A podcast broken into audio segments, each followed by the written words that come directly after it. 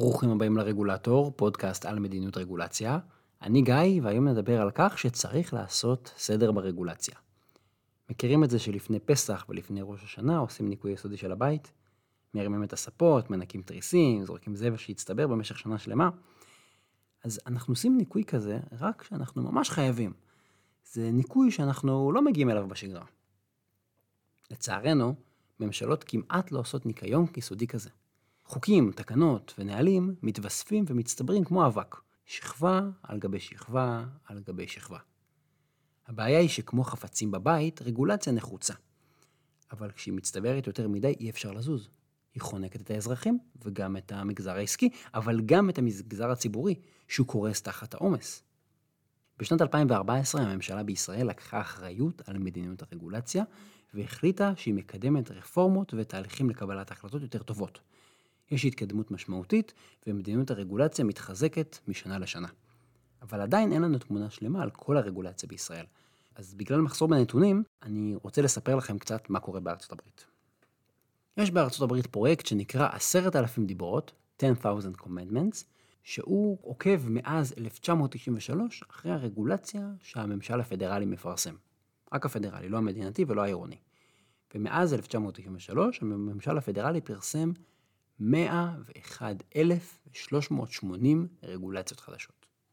מחקר של אוניברסיטת ג'ורג' וושינגטון מצא שמאז שנות ה-60, מאז 1960, מספר העובדים בגופים הרגולטוריים קפץ מ-57,000 ל-277,000. זה בערך פי 5. אז הבעיה היא בעצם שהרגולציה הולכת וגדלה, הולכת ומצטברת, בלי בדיקה, בלי ניקיון כזה לקראת פסח. מחקר שמצאתי של חברת הייעוץ דלויט מצא ש-68% מהרגולציות הפדרליות לא עודכנו אפילו פעם אחת, ו-17% עודכנו רק פעם אחת. זאת אומרת, אנחנו קובעים רגולציה, אולי לפני עשור, אולי לפני 20 שנה, אולי לפני 40 או 50 שנה, אנחנו לא טורחים לבדוק אותה, לא טורחים לתקן, לא טורחים לבטל דברים שאולי לא צריך או לא עובדים. מה שקבענו אז, זה מה שנשאר איתנו. ולפי הבדיקה של פרויקט עשרת אלפים דיברות, שהוא כמובן רפרנס על עשרת הדיברות, רק מי יכול לציית לעשרת אלפים דיברות, לפי הבדיקה שלהם, עלות הרגולציה הפדרלית בלבד, אמרתי, בלי מדינתית ובלי מקומית, ומוערכת במשהו כמו 1 טריליון דולר בשנה. אני רוצה פחות לדבר על הכסף כרגע, ויותר לדבר על כמות הרגולציה עצמה, כי בעיניי עצם הכמות היא בעייתית. כמות הרגולציה שאנחנו מייצרים, והשאלה אם אנחנו בודקים אותה או לא. אמ, אני מביא לכם פה ציטוט בתרגום חופשי של פיליפ הרווארד. הוא אומר ככה, עודף רגולציה יכולה לגרום לאותה תוצאה כמו חוסר ברגולציה. אנשים מאיטים, הם מתנהגים בצורה מגננתית. הם מפסיקים ליזום פרויקטים כי הם מוקפים בסיכונים משפטיים ובמחסומים בירוקרטיים. אז נשאלת השאלה, איך עושים סדר ברגולציה? בגדול אנחנו צריכים כללים כדי לחיות בעולם המודרני וכדי לנהל סיכונים. לא תשמעו אותי טוען שצריך לבטל את כל הרגולציה, אני לא אנרכיסט או משהו כזה. השאלה היא, האם כל הכללים שקבענו ושהוספנו והוספנו לאורך השנים, האם כולם נחוצים, והאם כולם באמת מוצלחים ועושים את העבודה. סטטיסטית, כשאנחנו מדברים על 101 אלף רגולציות שנקבעו מאז 1993, אני חושב שסטטיסטית אפשר להמר שחלק לא. כי דברים משתנים, כי חוקים הופכים ללא רלוונטיים, וכי אולי חלקם לא היו מוצלחים מלכתחילה. ככה זה כשאנחנו מדברים במספרים גדולים, חלק כנראה יותר טובים, חלק כנראה פחות טובים. אין לי ספק שחלק מהרגולציה נחוץ, וגם עומד במבחן של עלות תועלת. אבל כנראה שיש גם חלק משמעותי, חלק ניכר, שאנחנו צריכים לעשות לו ניעור, צריך לעשות לו רענון. ואנחנו בעצם צריכים את ההזדמנות הזאת, לעשות ניקיון יסודי ממש כמו לפני פסח. לפתוח את כל ספר החוקים, לעבור על כל הרגולציות, על נהלים, על תקנות, על הוראות, על רישיונות, על חוקים, ולבחון האם צריך אותם, האם ההוראות שם בכלל הגיוניות, האם צריך לעדכן משהו, כי עברו חמש שנים, כי עברו עשרים שנה, כי עברו ארבעים שנה, וכמובן לראות שאין סתירות ושהרגולציה ממש עושה את העבודה. בישראל יש תוכנית חמש שנתית, שהמטרה שלה היא לעבור על כל הרגולציה הקיימת, לצמצם 25% מעלות הבירוקרטיה, וגם לעשות תיקונים אחרים. וזאת בעצם הפעם הראשונה שאנחנו עושים מיפוי של כל הרגולציה, ובודקים איזה אבק הצטבר עליה. אבל זאת לא המצאה ישראלית. חלק ממדינות ארה"ב החליטו לקדם רפורמות מקיפות. למשל בווירג'יניה יש תוכנית שלוש שנתית עם יעד זהה של 25% הפחתה של עלויות של הבירוקרטיה, וגם למשל מדינת ניו ג'רזי הפעילה תוכנית לבדיקה, בחינה ורענון של הרגולציה שלה. ויש גם דוגמאות יותר אגרסיביות. למשל, מדינת איידהו בארצות הברית, שהחלה סעיפי שקיעה על כל הרגולציה שלה. זה אומר בגדול שחייבים לתקף, לחוקק מחדש את כל הרגולציה, אחרת היא מתבטלת. זאת אומרת, ברירת המחדל זה לא שהרגולציה קיימת לנצח, אלא שצריך לחדש אותה כל הזמן, כמו תקציב. אם אתם מעוניינים לשמוע, דיברנו על זה בפרק 72 כאן של הפודקאסט. ויש עוד כל מיני אסטרטגיות, למשל יש מדינות אחרות בארצות הברית שהחליטו לרכז מאמץ על סוג ספציפי של רגולציה. למשל, אני חושב שהדוגמה הכי בולטת היא בחינה של רישיונות לעיסוק במקצוע. בארצות הברית צריך רישיון כדי לעסוק בכל מיני מקצועות שלא הייתם מדמיינים בכלל שהממשלה תדרוש עבורם רישיון. למשל, צריך רישיון כדי להיות חופף שיער, או צבא, ואפילו יש רישיון ממשלתי כדי לעסוק בעיצוב פנים.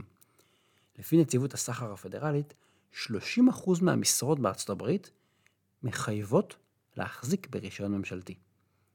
ושווה להגיד שבשנות ה-50 רק 5% מהמשרות יצטרכו רישיון ממשלתי. זאת אומרת, הצלחנו להכניס שליש מהמשרות מכוח העבודה לזה שאתם חייבים רישיון כדי, לא כדי לפתוח עסק ממש, אלא רק כדי לעשות את מה שאתם יודעים לעשות, למשל לחפוף למישהו אחר את השיער. הבית הלבן בתקופת אובמה, שהוא בסך הכל היה פרו-רגולציה, הוא פרסם דוח שמתח ביקורת על ריבוי הרישיונות לעסוק במקצועות, הוא קרא לבחון אותם מבחינה ביקורתית. מדינות כמו נברסקה למשל, מבצעות בחינה רוחבית של כל הרישיונות שנדרשים כדי לעסוק במקצועות שונים. מה שאני מכוון אליו פה זה הצורך בלעשות ניקוי תקופתי, לעשות בעצם בדיקה תקופתית. זה לא בהכרח הצורך להפחית. כל המנגנונים האלה, סעיפי שקיעה, רפורמות של חמש שנים, בחינה של עולם תוכן כמו רישוי מקצועות, הם כולם טכניקה. הם כלי שעוזר למערכת לבצע בחינה תקופתית, כמו שאנחנו עושים בבית, ניקוי, תיקון ועדכון. אבל כל התוכניות המפוארות וכל המנגנונים האלה יעבדו טוב רק אם באמת נבין שהם חשובים. הניסיון בכל המקומות האלה בעולם מלמד שניקוי אמיתי לא קורה בכוח, ולעיתים קרובות אנחנו גם לא צריכים לבטל את הרגולציה. אולי אנחנו פשוט צריכים לתקן אותה. לעיתים קרובות כנראה שנצטרך לתקן. הגישה של טראמפ, שהוא כופה על המערכת קיצוץ ברגולציה, לדעתי, לדעתי לא תעבוד לאורך זמן ולדעתי היא שגויה. כי ביטול רגולציה הוא לא מטרה. המטרה שלנו היא שיש לנו סטוק של רגולציה, שהוא עדכני, שהוא עושה את העבודה, שהוא טוב, שהוא לא מיותר, אבל גם שהוא לא חסר. מה שאנחנו צריכים זה לבדוק ולתקן את הרגולציה, בלי קשר לשאלה האם אנחנו צריכים להפחית אותה.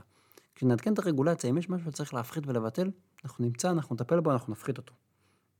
מאוד מאוד פופולרי היום לדבר במונחים של בעד ונגד, לדבר על רפורמות ברגולציה כאמצעי לדה-רגולציה, להפחתת רגולציה. ובאמת ייתכן שחלק מהרפורמות יביאו להפחתה של הרגולציה. מצוין, איפה שצריך להפחית נפחית.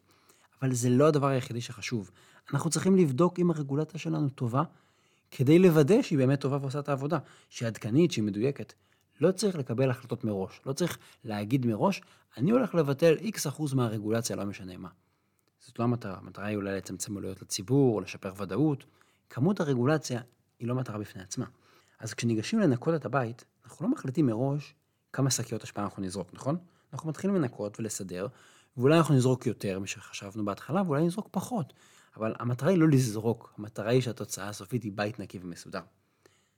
אז גם לרגולציה מגיע ניקיון תקופתי כזה. תודה שהאזנתם גם לפרק הזה של הרגולטור. אתם מוזמנים לעשות מנוי באפליקציית הפודקאסטים שלכם ולעקוב אחרי הבלוג באינטרנט רגולטור.אונליין או אחרי הפייסבוק שלנו. תודה לרן שיר על עריכת הסאונד, התכנים משקפים את דעותיי בלבד.